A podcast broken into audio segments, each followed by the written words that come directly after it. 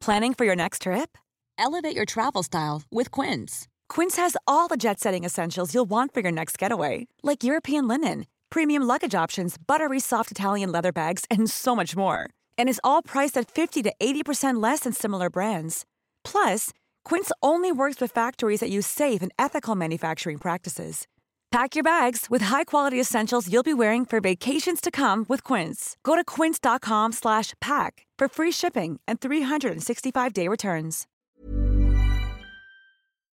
Hi zur zweiten Sommerspezialfolge. Wir wollen ja mit euch über den Sommer hinweg jede Woche in besonders tolle Gespräche reinhören, die wir hier bei Yvonne und Berner geführt haben. Und dieses Mal ist es eines mit Candy Crash. Das hatten wir letztes Jahr rund um den Bright Month geführt und Candy hatte damals für Wirbel gesorgt, weil sie sich mal so richtig Luft gemacht hat in Sachen Pinkwashing. Und vielleicht erinnert ihr euch auch noch daran, was sie genau gemacht hat. Ich verrate es jetzt hier nicht, weil wir steigen auch noch später tiefer ein, aber erstmal kurz vorher zum Aufreger in dieser Woche. In Ungarn hat ja die Regierung um Ministerpräsident Viktor Orban ein LGBT-feindliches Gesetz durchgesetzt und hat das klassische Familienbild quasi festgeschrieben. Und das besteht natürlich aus Mutter, Vater, Kind und Homo- und Transsexualität sollen quasi per Gesetz aus der Öffentlichkeit verschwinden. Und das bedeutet auch Bücher, Broschüren, Aufklärungskampagnen und auch Werbung, die eben eine andere, alternative Familienform zeigen. Das ist alles verboten. Und für mich bedeutet das auch, dass damit meine Reise nach Budapest, auf die ich mich eigentlich schon so lange freue, in den nächsten Monaten erstmal vom Tisch ist. Das ist für mich meine kleine Form des Protestes. Denn es ist eigentlich überflüssig zu sagen, dass das, was in Ungarn passiert, nicht nur rückwärtsgewandt ist, sondern auch menschenfeindlich ist. Und leider ist ja Ungarn damit nicht alleine. Und ähm, ja, mir wird wiederum sehr klar, dass ich äußerst privilegiert bin, hier in einem Podcast in Yvonne und Berner in dieser Episode über Pinkwashing sprechen zu können, darüber zu diskutieren und das auch in Frage zu stellen, was denn da Unternehmen zur Pride-Zeit so alles treiben. Denn in dieser Zeit ist das Thema Pinkwashing natürlich besonders präsent. Alle versuchen ihren Regenbogen überall irgendwo hinzupacken, sei es auf den Hintergrund äh, des Logos äh, in den sozialen Medien oder andere verkaufen ziemlich Regenbogen eingefärbt ein Image oder eben auch Produkte. Und das zum Teil, das gilt nicht für alle Unternehmen, aber für einige, die sonst sehr wenig damit zu tun haben, ja, etwas für Vielfalt zu tun, LGBT-Personen zu unterstützen, sondern es eigentlich nur tun mit dem Kalkül des guten Marketings. Und genau darüber haben Jochen und ich mit Candy Crash gesprochen. Yvonne und Berna der Podcast für alle. Candy Crash, ich weiß nicht, ob ihr es mitbekommen habt, die hat sich zum Thema Pinkwashing auf Instagram äh, in einem Video den Frust von der Seele geredet. Es reicht mir, ich muss das mal kurz mit euch teilen, weil mir steht's bis hier oben. Ich habe mal wieder, und ich werde jetzt drüber sprechen, auch wenn das so viele Creator betrifft, die dann ihr Maul halten, weil sie Angst haben, Kunden zu verlieren, nicht mehr gebucht zu werden und das einfach schlucken. Auch ich habe das jahrelang geschluckt und habe das mitgemacht, weil ich Angst hatte, ich werde nicht mehr gebucht. Es ist mir inzwischen scheißegal. Und heute ist sie bei uns. Hallo Candy. Hallo ihr Hi. beiden. Danke, dass ich da sein darf. Sag mal, also für alle, die dein Video nicht gesehen haben, was erbost dich so sehr an diesen Anfragen von Unternehmen bzw. Agenturen während der Pride-Zeit? Ich finde es unglaublich dreist, dass sich Unternehmen und Agenturen bei einem einmal im Jahr melden und sonst nicht, ähm, weil ich eben als Queer Creator sowieso schon sehr benachteiligt bin, meiner Meinung nach. Also ich erfahre das jeden Tag im Alltag auch. Und wenn die sich einmal im Jahr melden zum Pride und dann mit dir arbeiten wollen, unbedingt, weil sie dich so toll finden, aber bezahlen wollen sie nicht, das finde ich halt das totale Unding, weil sie eine Queer Pride Collection rausgebracht haben, mit der sie natürlich fett Kohle scheffeln am Ende, aber nichts gespendet wird. Es wird der Creator, der Werbung dafür macht, nicht bezahlt. Und das sind halt so Maschen, die finde ich einfach unter aller Sau. Lass uns mal von vorne anfangen. Warum fühlst du dich als äh, Creator generell oder als queerer Creator generell benachteiligt? Es ist so, dass ich natürlich als äh, schwuler Mann oder auch als Drag Queen ein sehr geringeres Identifikationspotenzial habe als die süße Sophie von nebenan. Ähm, das verstehe ich, das ist auch okay so, aber ich finde es trotzdem ähm, ein bisschen schwierig, wenn man uns dann gar nicht beachtet als queere Creator, weil wir natürlich auch eine Followerschaft haben. Wir sind auch ähm, vertreten da draußen und mit uns kann man eigentlich auch Werbung machen und das fällt vielen halt nicht so ein. Vor allem finde ich euch ja dann teilweise wirklich weitaus authentischer als, wir nennen sie einfach mal die Sophie von nebenan. Ja. Also wie viele Influencerinnen gibt es, die eigentlich überhaupt keine Persönlichkeit zeigen und ihr habt ja wenigstens Haltung, was ich sehr wichtig finde. Ja, genau, aber das Problem, dass man angefragt wird von Unternehmen, die sagen, Mensch, du machst echt was total Tolles und ähm, äh, ja, wir, wir feiern das eigentlich sehr, aber wir haben keine Lust zu bezahlen. Also Jochen kennen wir jetzt auch. Die Anfragen haben wir auch schon für diesen Podcast übrigens bekommen. Ja, also das Unternehmen sparen wollen, das ist tatsächlich ja nichts Neues. Ich, ähm, ich bin Unternehmen auch schon entgegengekommen. Allerdings habe ich dann gewusst, du hast es gerade selber schon angesprochen, dass diese Firmen generell was für LGBTIQ ähm, machen und äh, es eben nicht nur werblich für sie, für sie nutzen. Und ich mache das ja auch schon länger mit. Ich mache seit äh, fünf, sechs Jahren äh, straight und da hieß es und äh, heißt es auch immer noch, ey, cool, dass ihr das macht. Das war erst ein Printmagazin, ist ein Podcast geworden. Aber ey, Kohle, äh, dafür rücken wir keine raus. Das ist doch für einen guten Zweck. Ihr macht das doch für eine gute Sache. ähm, da, da könntet ihr doch auch mal ein bisschen auf die Kohle verzichten. Kennst du sowas auch? Absolut. Das ist halt, das ist das, was ich den großen Skandal finde, ist, dass sich die Firmen und PR-Firmen auch hinter diesem Charity-Gedanken verstecken. Die sagen zum Pride, wir helfen euch ja, wir machen ja Sichtbarkeit für euch. Äh, ihr seid ja dann transparent, ihr seid überall zu sehen. Und ich denke mir so, okay, aber davon kann ich meine Miete nicht zahlen. Und Richtig. Das äh, ist irgendwie so eine Doppelmoral. Ihr wollt uns unterstützen, angeblich, aber dann irgendwie doch wieder nicht finanziell. Und das ist halt genau der Inbegriff von Pinkwashing. Wir wollen ähm, uns den Quotenschwulen einkaufen, um inklusiv auszusehen. Und ich finde es auch schwierig, ich möchte nicht, nicht die ganzen Brands über einen Kamm scheren. Es gibt auch unglaublich tolle Brands, die das ganze Jahr mit mir zusammenarbeiten wollen und die dann auch gerne zum Pride bezahlen. Aber der Großteil der Anfragen ist halt eben nicht so cool. Welche Brands sind das zum Beispiel? Das, ich will die jetzt nicht vorführen. Okay, das ist so bisschen schwierig. Da, ja. die, die investigative Journalistin, ne? Ja, natürlich, Aber das würde mich es sind große Brands. Es sind, ja, es sind große Welt, Brands. weltweit große internationale Brands auf jeden Fall. Das Gefühl hatte ich auch, dass es teilweise wirklich eher die großen Brands sind, die dann eben auch sagen, ja, aber dafür, dass wir euch Sichtbarkeit geben als internationaler Konzern, ähm, haben wir eben dann eben auch kein Geld für euch. Und das fand ich auch albern. Also ich habe da auch verhandelt und im Endeffekt äh, ist es dann nichts geworden, weil die Pandemie dazwischen kam. Bin da sehr, sehr runtergegangen äh, mit meinem Preis. Und eigentlich hätte, hätte das aber das Fünffache sein müssen. Also es ist wirklich. Aber lass uns nochmal auf dein Video kommen. Wie kam denn dein Video an und welche Reaktionen hast du darauf bekommen? Denn ich bin mir sicher, auch die ein oder andere Agentur hat es ja dann mitbekommen, oder? Ich glaube, äh, jede Agentur in ganz Deutschland hat das mitbekommen.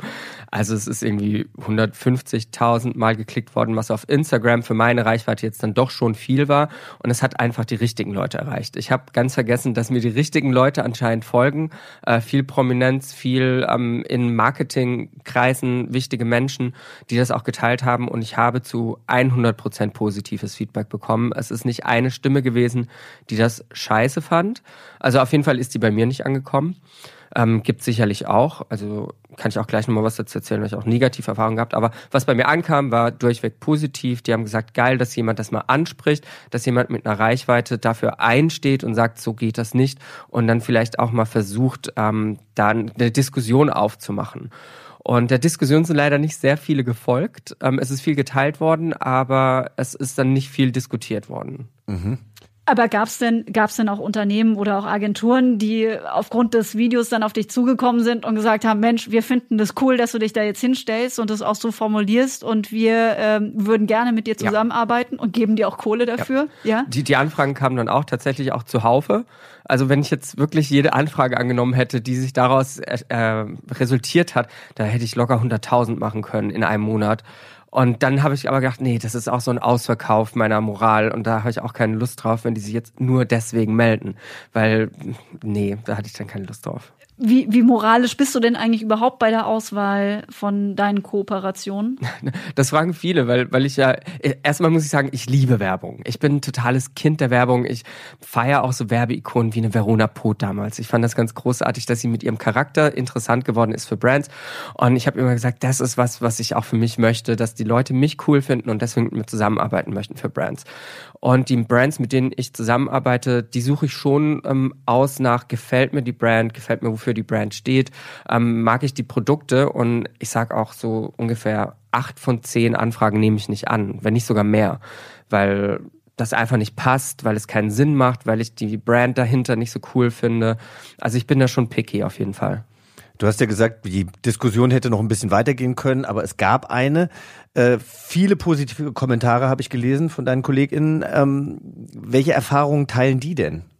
Ähm, die teilen durchweg alle die gleiche Erfahrung wie ich. Die sagen auch, ja, wir bekommen eigentlich wir bekommen Anfragen, aber zum Pride ist es halt gehäuft, dass sie umsonst sind und von Brands, die sich sonst nicht melden. Deswegen haben die es alle geteilt und deswegen fanden die das toll. Ähm, wir haben ja noch so einen Gruppenchat mit allen zehn Teilnehmerinnen aus der Sendung, in der ich war, mit Heidi. Queen of Drags. Queen of Drags, genau. Ich wusste jetzt nicht, ob ich, ob ich hier so einfach Werbung machen Natürlich. Ähm, und diesen Gruppenchat gibt's immer noch und wir schicken da immer die Angebote rein, die wir bekommen, um uns einfach up to date zu halten, wer wurde angefragt, wer nicht und ähm, wer macht's umsonst und wer nicht, so nach dem Motto. Ne? Und da sind danach ein paar Anfragen reingekommen, die alle erreicht haben, außer mich, nachdem das Video rauskam, wo dann vielleicht Brands mich als problematic angesehen haben. Und das habe ich ja auch im Video gesagt, das wird passieren und das ist auch voll okay. Das, wenn die dann nicht mit mir zusammenarbeiten wollen, dann haben die eben andere Werte als ich und dann passt sowieso nicht. Ja, aber du hast ja auch gleichzeitig so viele äh, neue Angebote reinbekommen, ja. die du ähm, eigentlich gar nicht alle abarbeiten konntest. Also insofern ähm, hat sich wahrscheinlich gut ausgeglichen. Aber was würdest du dir denn äh, für die Zukunft wünschen von den Unternehmen? Ich würde mir wünschen, dass man sich in Anführungszeichen nicht den Quotenschwulen oder die Quotenlesbe, Quotentranspersonen reinholt, sondern dass man diese Werte auch das ganze Jahr überfährt und nicht nur einmal im Jahr. Dass man äh, nicht nur so das queere Weihnachten ausbeutet, sondern sich das ganze Jahr über sagt, wir möchten mit diesen Menschen zusammenarbeiten. Es ist uns egal, ob sie schwul, lesbisch, trans sind. Wir möchten die nicht explizit deswegen haben, sondern weil sie einfach interessante Menschen sind und zur Brand passen. Und wir gehören ja auch zu einem gewissen Querschnitt der Gesellschaft und deswegen möchte ich das ganze Jahr über von Brands gesehen werden, nicht nur einmal im Jahr. Mhm. Das muss ich auch sagen. Also zum Beispiel wir mit Daluma, wir haben wir haben einen Imagefilm gemacht mit Hanni Dijon und da stand überhaupt nicht dabei, dass äh, Hanni eine äh, transsexuelle Frau ist. Also und ich finde, das machen eben gerade große Firmen. Es werden äh, Transgender Models eingeladen, wie Pari zum Beispiel. Dann liebe steht Pari. aber, mhm. ja, die liebe ich auch. Aber muss denn drunter stehen, dass sie Transgender Model ist? Sie ist einfach eine wunderschöne Frau. Also ich glaube, es ist gut, dass es diese Sichtbarkeit gibt. Wir sind auf einem guten Weg, aber ähm, es kann nur besser werden. Wir sind noch im Machen, sagen wir mal so. Ne? Genau. Es geht noch besser, aber das ist auch gut so. Also ich finde auch schon diese Unterhaltung hier wird dir vielleicht den oder die ein oder andere ja auch nochmal erleuchten und dann auch nochmal darüber nachdenken. Da bin ich ehrlich gesagt sehr optimistisch. Aber es muss eben mehr darüber gesprochen werden und auch ähm, eben dieses, ähm, äh, diese Dinge auch mal so formuliert werden. Deswegen ist so ein Vorstoß, den du auch getan hast mit deinem Instagram-Video, finde ich total hilfreich dafür, um so eine Diskussion auch anzustoßen. Und was gehört wieder dazu? Mut. Also vielen, vielen Dank, dass du so mutig warst. Oder auch Frust. Ne? Frust. Ja. Erst Frust, dann Mut und dann kommt die Belohnung. Ist doch schön. Danke, danke, danke. Danke, Candy. Danke. Schön, dass ihr es thematisiert. Und wenn ihr jetzt noch mehr wissen mögt über das Thema Pinkwashing, dann kann ich euch unsere Folge 11 empfehlen, denn da haben wir eine picke-packe Folge dazu gemacht, unter anderem mit Influencerin White Awake Earthquake, Ingo Bertram von Otto oder Social- und Marketing-Experte Daniel Rehn von der Agentur Achtung, der da auch einordnet, wie Marken und Unternehmen auf die Themen Queer, Diversity blicken. Ganz interessante Perspektiven, die man da geboten bekommt. Ich danke euch natürlich fürs Zuhören und kann euch noch ans Herz legen, falls ihr kommenden Dienstag in Köln unterwegs seid, dann kommt doch in der Boys Bar vorbei. Da wird Princess Charming geguckt. Die Princess ist wohl auch selbst dabei und guckt mit. Also ich werde auf jeden Fall mal versuchen, dass ich da einen Platz ergattere und da mitgucken kann. Und am 26.06 Da ist Come Together Cup auch in Köln und äh, ja, da kicke ich auch mit und freue mich über euren Support. Und wenn ihr nicht in Köln seid, aber in Berlin, dann natürlich viel Spaß beim CSD am 26.06.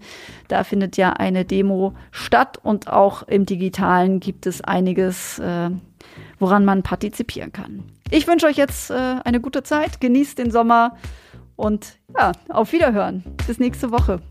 Yvonne und Berna. Der Podcast für alle. Hey, it's Paige DeSorbo from Giggly Squad. High quality fashion without the price tag. Say hello to Quince. I'm snagging high-end essentials like cozy cashmere sweaters, sleek leather jackets, fine jewelry, and so much more. With Quince being 50 to 80% less than similar brands. And they partner with factories that prioritize safe, ethical, and responsible manufacturing. I love that. Luxury quality within reach. Go to quince.com slash style to get free shipping and 365 day returns on your next order. Quince.com slash style.